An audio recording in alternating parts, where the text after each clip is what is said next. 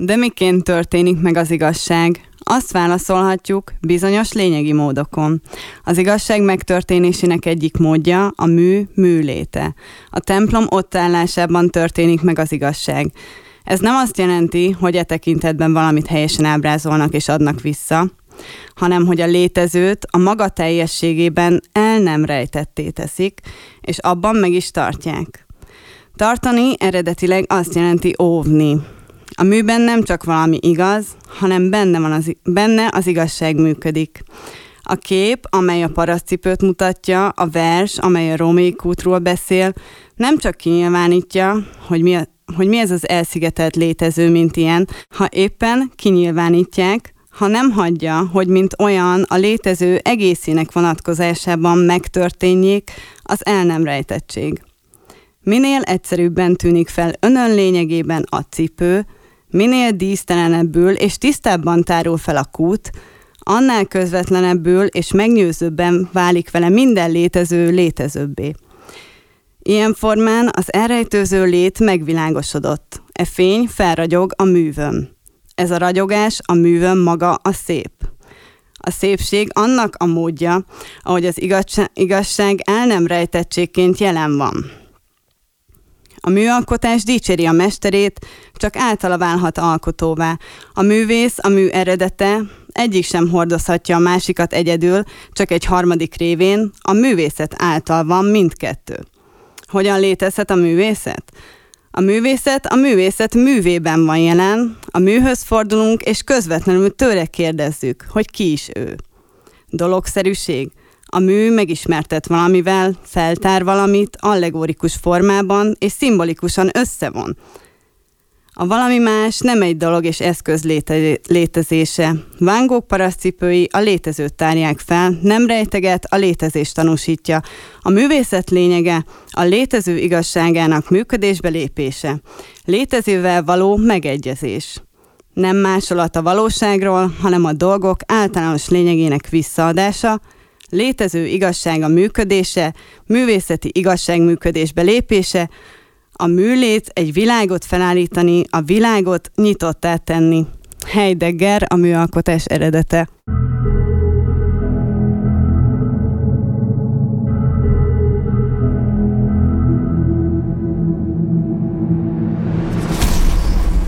Szeretettel köszöntelek titeket, ez itt a Taurus Cornupetit podcast csatorna, a Grimmaus stúdióból jelentkezünk, én Tóth Xénia vagyok. És én Herman Zsófia.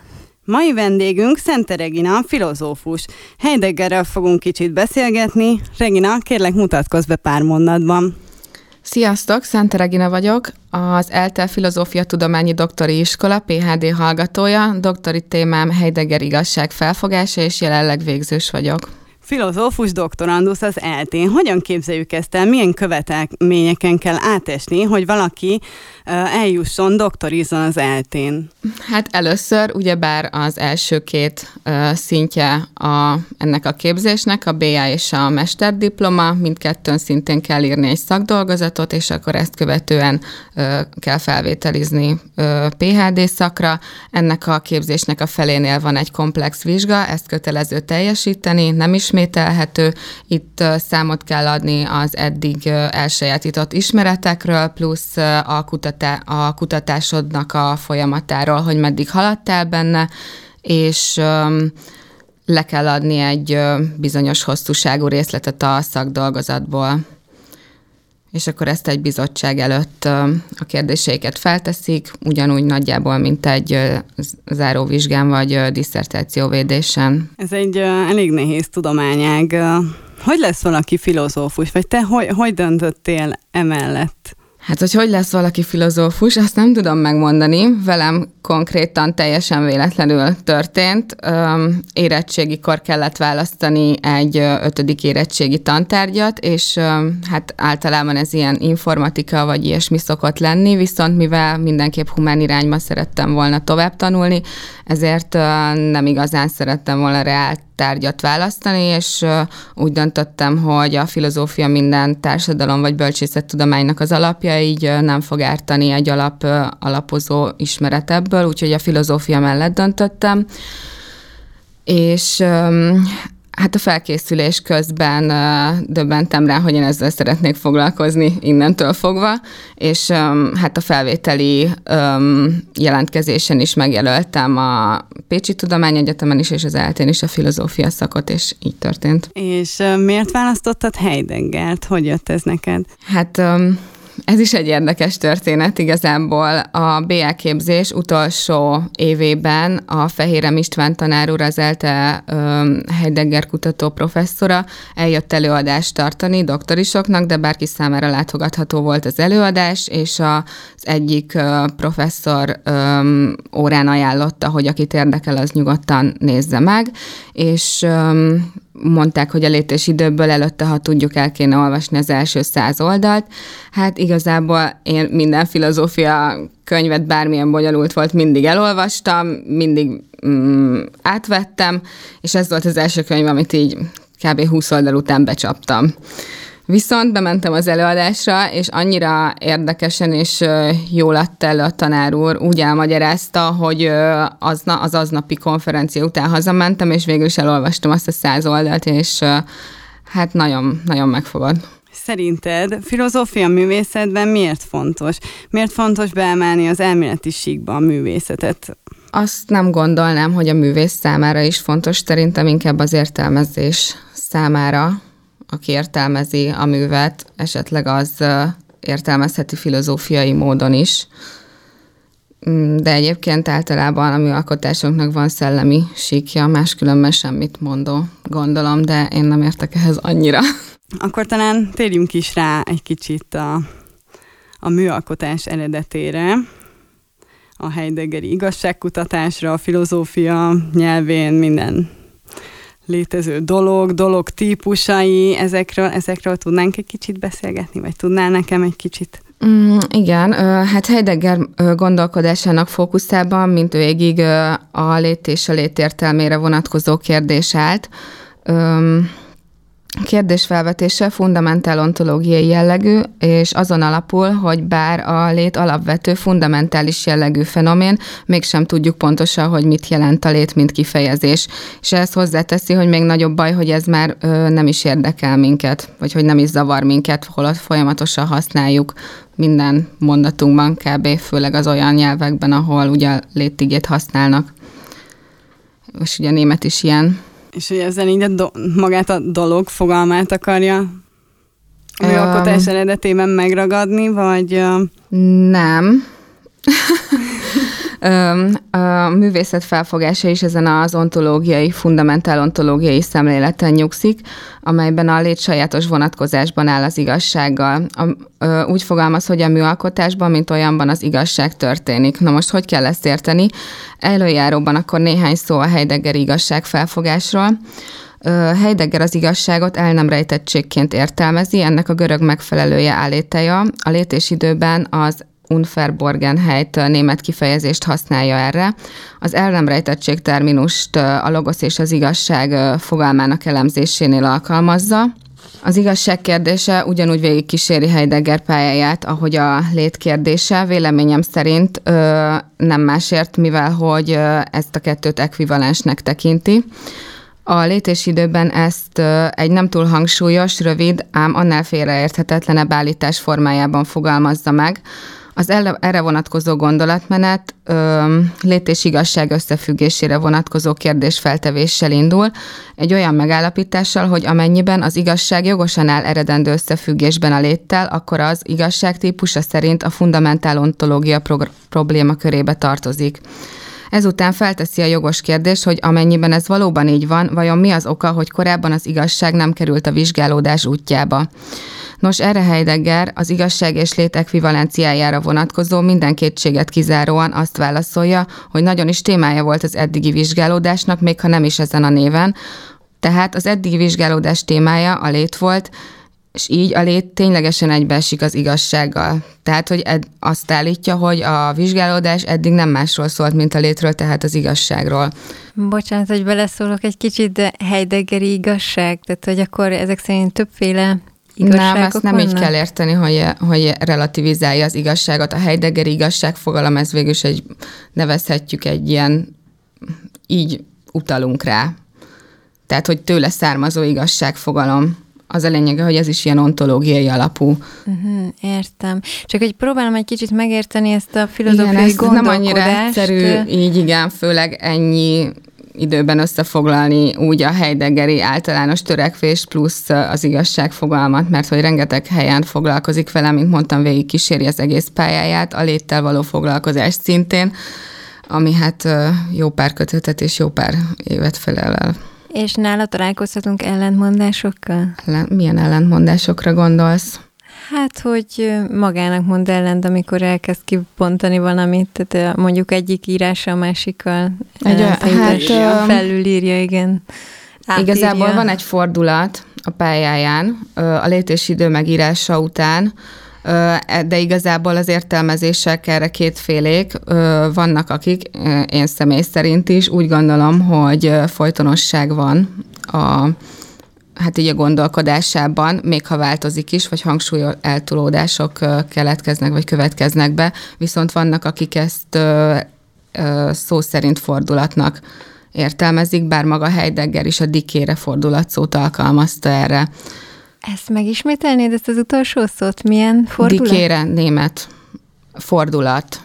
Aha. Tehát a létésidő megírása után egy tíz éves hallgatás következett be, és utána egy hát más megközelítésmód, vagy más szemléletmód talán, hát így fedezhető fel így az írásaiban, viszont akkor is a lét van a középpontban, viszont másképp tekint rá, már nem az emberi egzisztencián keresztül kíván hozzáférni így gondolatilag ha De nem. most, hát ez elég, hát bonyolult lenne ennek a részleteiben most belemenni szerintem. Tehát ahhoz el, el kéne mondani azt, hogy a létésidőben hogyan ö, közelít hozzá, aztán, hogy azután, és ez mind több művet ölel fel, a létésidő meg maga is elég hosszú. Jó. Akkor lehet, hogy ezt egy következő alkalomra hagyjuk, hogy kifejtsük Hát, hogyha egy részletesebben szeretnénk foglalkozni ezzel, akkor rendben, de itt magának egy, egy vagy két fogalomnak a körüljárása is, hát egy hát nem tudom, 45 percet biztos igénybe venne. Igen. Hát azt hiszem az oktatásod is meglátszik, hogy mennyi időbe telt neked is elsajátítani. Vagy hát még igen, a, és ez különösen nem egy maguk is egész életeket egész ráteszik, hogy program, igen. igen hát ezt igen. megértsék, és maguk is levonják a gondolataikat. Um, viszont akkor beszéljünk egy kicsit a Van Gogh cipőjével kapcsolatos uh, írásaira, szerintem térjünk át. Igen, akkor kanyarodjunk az a, az, a, az a művészettel kapcsolatos uh, érdekes meglátása, erről beszélnél nekünk? Igen. Vagy addig én uh, egy kis bevezetőként, vagy már meg is van, hogy mit mondanál? Hát igazából folytatnám az igazság, mint el, el nem rejtettség Aha, fogalmával. Igen, igen, én Inkább is. én ilyen fogalmi elemzésre specializálódtam. Jó, természetesen. Szóval akkor az igazság, mint el nem rejtettség, mire utal ez a kifejezés? Mi az, amit el nem rejtetté válik?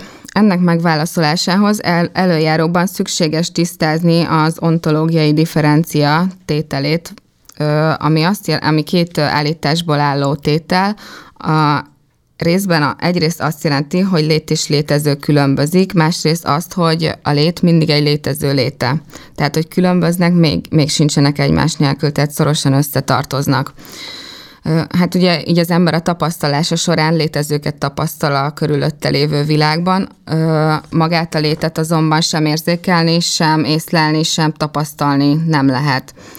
Tehát rejtőzködik, minden létező léte visszahúzódik, elrejtőzik a tekintet elől. Erre utal az aléteja, a lét, ami el nem rejtettségé válik az igazság történésekor. E történésnek egy lehetséges közege a műalkotás, a vángok cipője is az egyik, ez egy Heideggeri példa, de az összes műalkotásra érti ezt.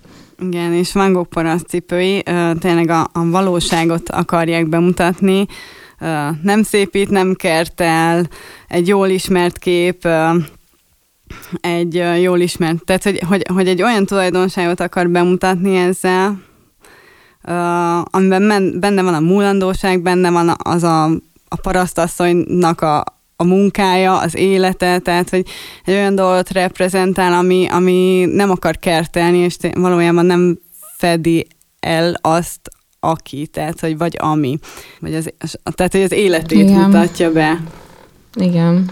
Azaz, nem tudom, a görög techné szóból is például ez van, hogy a létező, tehát hogy előhoz, előhozni, vagy létrehozni a, a, a létezőt.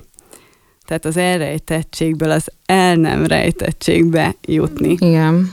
És egyébként Jameson is foglalkozik ezzel a, a parasztcipők és uh, Andy Warholnak a gyémántporos cipőivel, bár, bár ő már egy ilyen kapitalista, uh, mai vagy inkább mai szemléletből közelít, de szerintem őt is ilyenkor érdemes így, így megemlíteni. Én mindig azt csodáltam, hogy erről képes ennyit beszélni.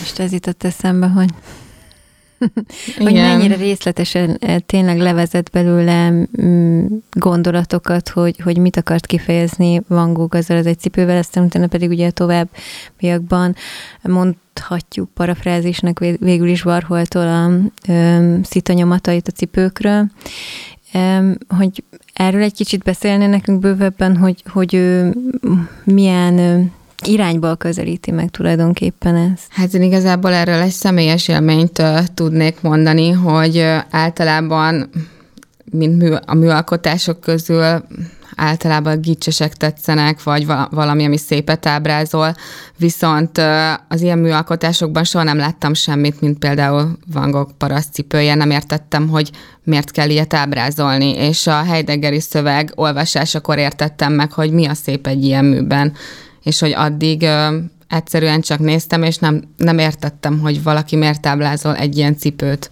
Zsófi, neked egyébként ö, milyen személyes tapasztalatod van, vagy hogy, hogy neked hogy tette a magas művészetet befogadhatóbbá, vagy ö, értelmezhetőbbé a műalkotás eredete című mű?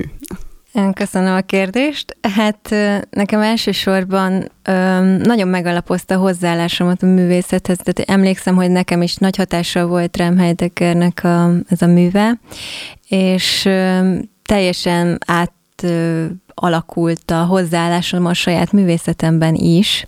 Amikor egy-egy műalkotást létrehozok, már, már magam sem csak egy aktot készítek, hanem a, egy filozófiai gondolat egy analízis van mögötte, és alapvetően szerintem ez benne a legérdekesebb a magas művészetben, hogy, hogy, hogy nem szabad megfeledkeznünk róla, hogy nem csak pusztán látványt nyújtunk, hanem gondolatiságot is adunk.